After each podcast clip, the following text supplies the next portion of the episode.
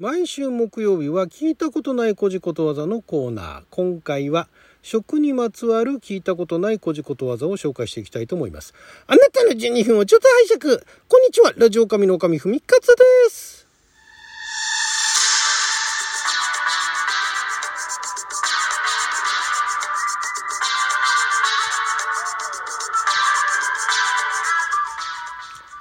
今日は2022年10月6日木曜日六曜旋回選手でございます。えー今回も今は亡き出版社創作者さんから発行発行？刊行されておりました新編古事ことわざ辞典の中に掲載されておりました。もう今はあまり聞くことのない古事ことわざを紹介しておりますけれども今回は食にまつわる食べ物ですね。食欲の秋ということで食べるという字がね、えー冒頭に入っているえー古事ことわざをいくつか紹介していきたいと思います。あのーことわざのね後ろの方とかね中とかにあるものも多分あるんでしょうけども、まあ、今回はその頭にね「食」っていうところから始まる、えことわざを紹介していきたいと思います。そんなにたくさんないんですけどね、えまずこちらから「食牛の木」というね食牛食べる牛の気持ちの木ですね食牛の木、えーこれがですね食牛の木という紹介があるんですがいきなり「えー地に落ちて牛を食らうの木あり」というのがあってまた別のあのことわざが紹介されてるんですがこの「古紙地に落ちて牛を食らうの木あり」の「古紙」っていうのは虎の子って書くんですね。で地に落ちてはあの地面に落ちてと。えー古紙地に落ちてで牛を食らうの木ありというのはどういう意味かというと虎の子は生まれ落ちたその時から牛を食うような激しい気性を持っていると。まあそれはあの多分そのことわざをね、えー考えたあ当時の話でしょうね。そんな生まれて直後にね牛を食べるっていう そんなそんなねえーもう生まれ落ちてからそれこそ人間の赤ちゃんがホギャーっていうノリでねホギャーガブーみたいなそんな感じにはならないですよね。だからまあ生まれたばっかりのちいちゃい子っていうのを見かけた時にその小さい虎ではあるんだけど虎のね子供ではあるんだけどそれでも気性が激しいっていうところからまああの大げさにね生まれ落ちた時からね 気性が激しいっていうそういうことなんですよ。だから生まれつきあの気が強いっていうことなんでしょうかね。その説明だけなんですよ。あの何かの例えじゃなくて本当にあの虎の子は生まれ落ちたその時から牛を食うような激しい気性を持っていると、ねまあ、だから生まれつき激しい気性っていうことを多分食牛の木って言うんでしょうね。えーもう生まれつきだあの気の強さ生まれつきだなみたいな。職業の木だなみたいな。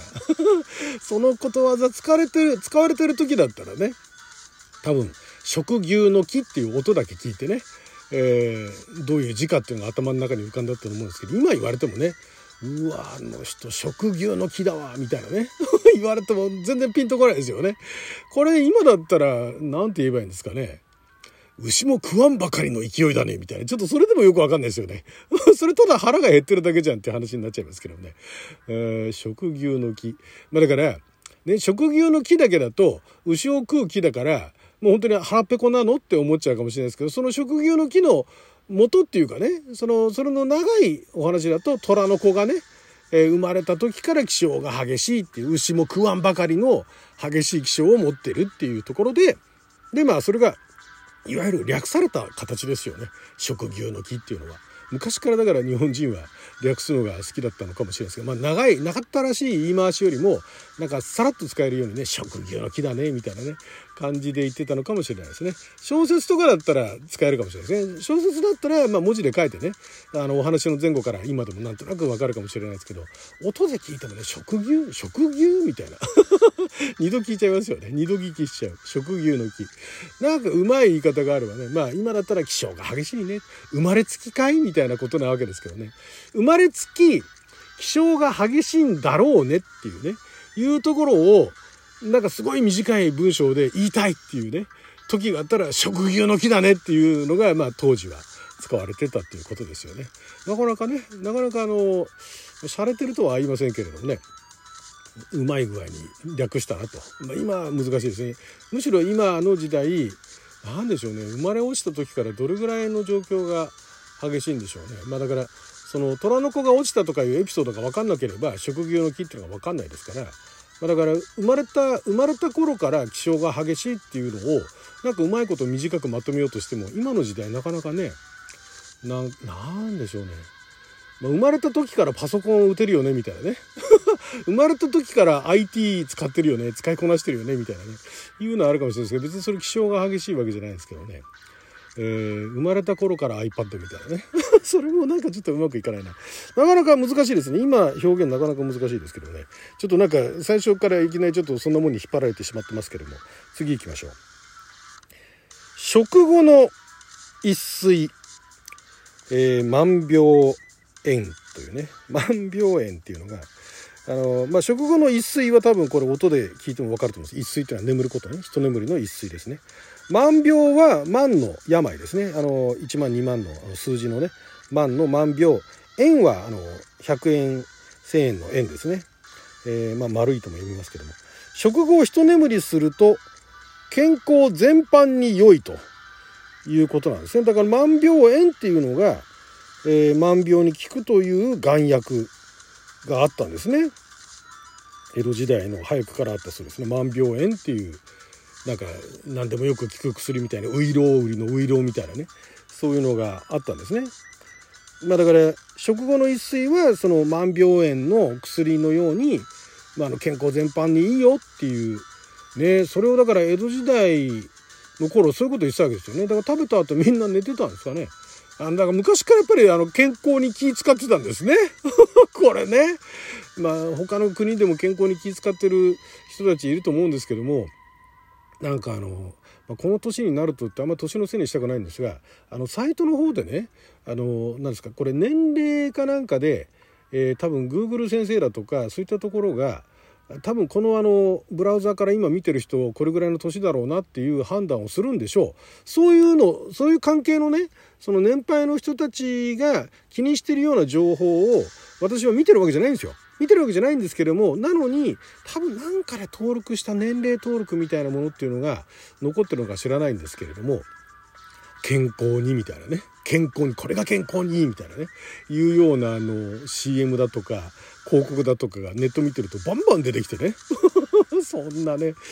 まあ確かにねあのもうこれぐらいの年になってくると体に気使った方がいいっていうのはもう100も承知だけれどもうるさいなっていうのが正直な感想ですけども食後の一睡万病炎だそうですよ。ね、そういうだからあの食後にね、えー、職場でもねあの昼休憩だけじゃなくてねちょっと軽く30分ぐらい寝られるっていうね時間帯お昼寝の時間みたいなねシエスタタイムみたいなのもなんかそういうの設けてる会社が前あったっていうのは聞きましたけど今どうなってるんでしょうね。あったら本当に気持ちいいですよね。ヨーロッパの方とかね結構シエスタとかってね。あれ非常にあの健康にいいんじゃないかなと思うんですけどもね。はい、えー、食後の湯は3里行っても帰って飲め。えー、これはですね、まあ、3里ってのは距離ですよね。食後には必ず床茶を飲むものであるという意味だそうですね。えー、食後に白湯を飲んで茶を飲まない風習が農村には広く見られると。ん？お湯か茶を飲むものじゃないの？まあお茶よりもお湯の方がいいんですね。白湯を飲まない風習、あ、じゃない、白湯を飲んで茶を飲まない。えー、信州長野のように好んで茶を飲む土地でも食事の後には湯を飲むのが農家では普通であったそうですよ。ねこれは面白いですよね。これもだから食後はお湯を飲む。まあこれも健康のためなんでしょう。誰が始めたんでしょうね。たまたまだから食後にお湯飲んでうおなんか健康だ。だからなんかこの村でなんであの人たちはみんな健康なんだろうと思って統計取ったら「いや俺食後にお湯飲んでんだよね」みたいなね。そういうのが発覚したのか。これねわかんないですよ。まあ今だから今の時代だったらそういうの統計取ったりとかしてね調査して食後のねお祝い幸いみたいな話になると思うんですけど多分このことわざが出た当時っていうのは何でしょうあの味のついたものではないでもその体に負担のないもので、えー、お腹の中をそのゆすぐみたいなのが多分いいっていうイメージだったんじゃないですかね。でお腹がちょっとポカポカしてね気持ちよくなるみたいなそんなようなとこから来てるんじゃないかと思うんですけどね。でこれってもしかしていいんじゃないのって思って飲み始めで、えっと、お茶飲んでる人に比べるとなんか俺健康だぞみたいなそんなとこから始まってるんじゃないですかね。えー、まあ、そんなレベルだじゃないかなとはい、そして触子動くと。触子が動くとか、触子を動かすというのがありますけども、触子動くっていうね。えごちそうになる前兆に人差し指が動くことだそうですね。えー 食欲が兆すということですね。えー、欲しいと思い始めるのを言うと。触子動くと。欲しいなと思ったら触子動くと。今でも使いますかね？触子が動くんだよ。みたいなね。いう使い方しますかね。なかなか、これも普通のあの会話の中ではね、あんまり使われないかもしれないですね。触子が動いてね、みたいなね。もうこれはがもないですけど、触子動くですからね。えーはい。そして、えー、食して語らず、寝て言わず。これね、ちょっと笑っちゃったんですけどね。のらくらしているばかりで何一つしないことと。ね。食べるだけ食べて、ね。あの、そのまま寝ちゃって何も言わないみたいなね。これだから元ネタがあって目して語らずってのがあるわけですよね。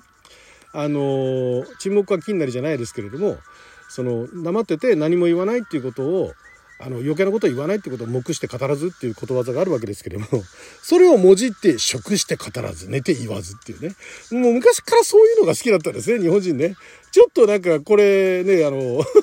これ初めてしてちょっとクスッとしちゃいましたけどね。食して語らず寝て言わず。ね。いいですね。えー、食する時に物語せずえー、物を食べながら喋るのは見苦しいということですね。まあ、これ今でもそうですね。食する時に物語せずみたいな、そんな感じでね、あのー、お店なんかにも貼っていいんじゃないですか。えー、わかりやすいですね。えー、あともう一つぐらい行きましょうかね。えー、食前豊穣。席の前に一畳四方いっぱいに料理を並べる。素晴らしく豪奢な料理というね。えー、一畳四方というのは3メートル四方ですね。3メートル四方のところにずらっと料理を並べるっていうね、それがね、食前豊穣というね、たまらんものがありますけどね。はい、ということで12分間の貴重なお時間いただきありがとうございました。それじゃあまた。